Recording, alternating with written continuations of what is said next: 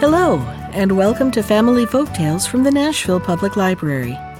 Today's story is Herr Lazarus and the Draken from Andrew Lang's Grey Fairy Book.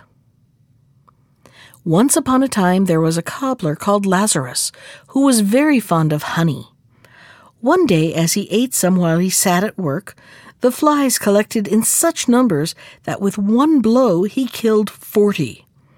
Then he went and ordered a sword to be made for him, on which he had written these words With one blow I have slain forty. When the sword was ready, he took it and went out into the world. And when he was two days' journey from home, he came to a spring by which he laid himself down and slept. Now in that country there dwelt Draken, one of whom came to the spring to draw water. There he found Lazarus sleeping, and read what was written on his sword. Then he went back to his people, and told them what he had seen, and they all advised him to make fellowship with this powerful stranger. So the Draken returned to the spring, awoke Lazarus, and said that if it was agreeable to him, they should make fellowship together. Lazarus answered that he was willing, and after a priest had blessed the fellowship, they returned together to the other Draken, and Lazarus dwelt among them. After some days, they told him that it was their custom to take it in turns to bring wood and water, and as he was now of their company, he must take his turn. They went first for water and wood, but at last it came to be Lazarus's turn to go for water.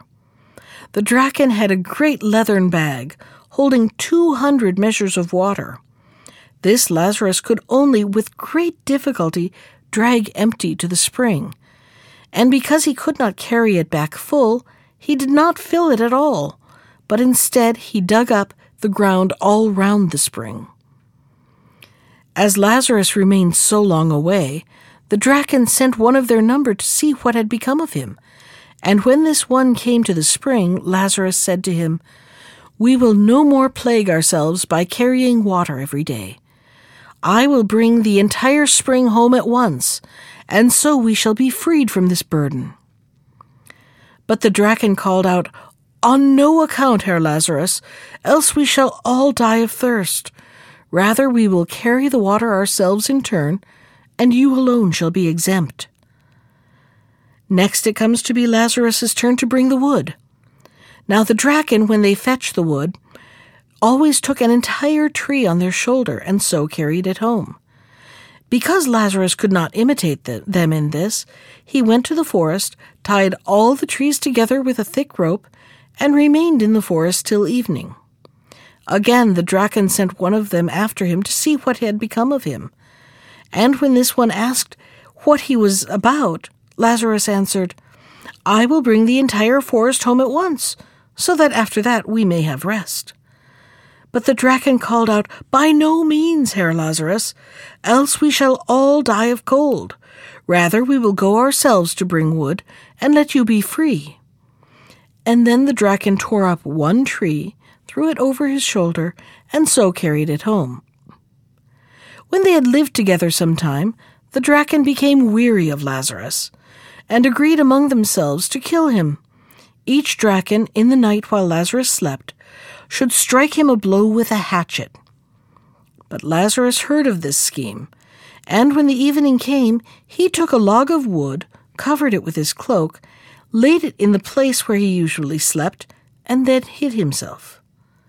In the night the Draken came, and each one hit the log a blow with his hatchet till it flew in pieces. Then they believed their object was gained, and they lay down again.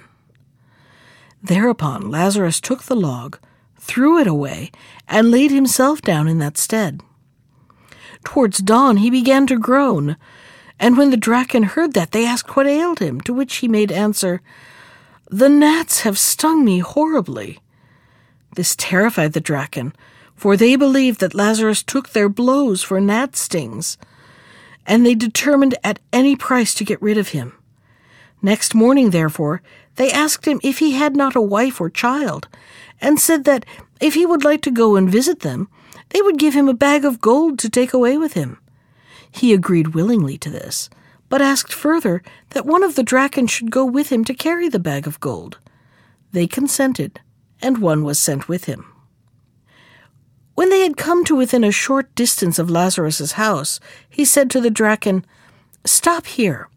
In the meantime, for I must go on in front and tie up my children lest they eat you.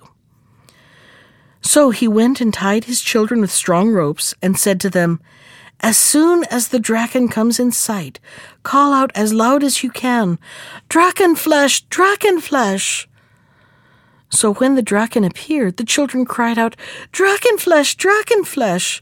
And this so terrified the Draken that he let fall the bag and fled. On the road he met a fox, which asked him why he seemed so frightened.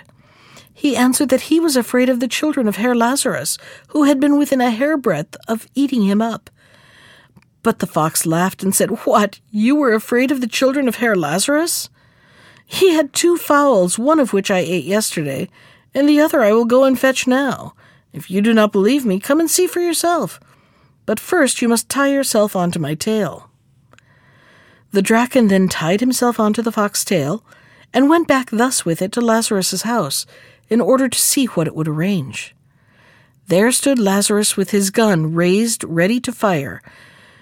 And when he saw the fox coming along with the Draken, he called out to the fox, did I not tell you to bring me all the Draken, and you bring me only one? When the Draken heard that, he made off to the right about at once, and ran so fast that the fox was dashed in pieces against the stones. When Lazarus had got quit of the Draken, he built himself, with their gold, a magnificent house, in which he spent the rest of his days in great enjoyment. That was Herr Lazarus and the Draken from Andrew Lang's Grey Fairy Book. Special thanks to Ginger Sands for our theme music. You can find more of Ginger's music at iTunes or on her website at www.gingersands.com. And if you'd like to comment on today's story, send me an email. I can be reached at susan.poulter, that's P O U L T E R, at nashville.gov. Thanks for listening.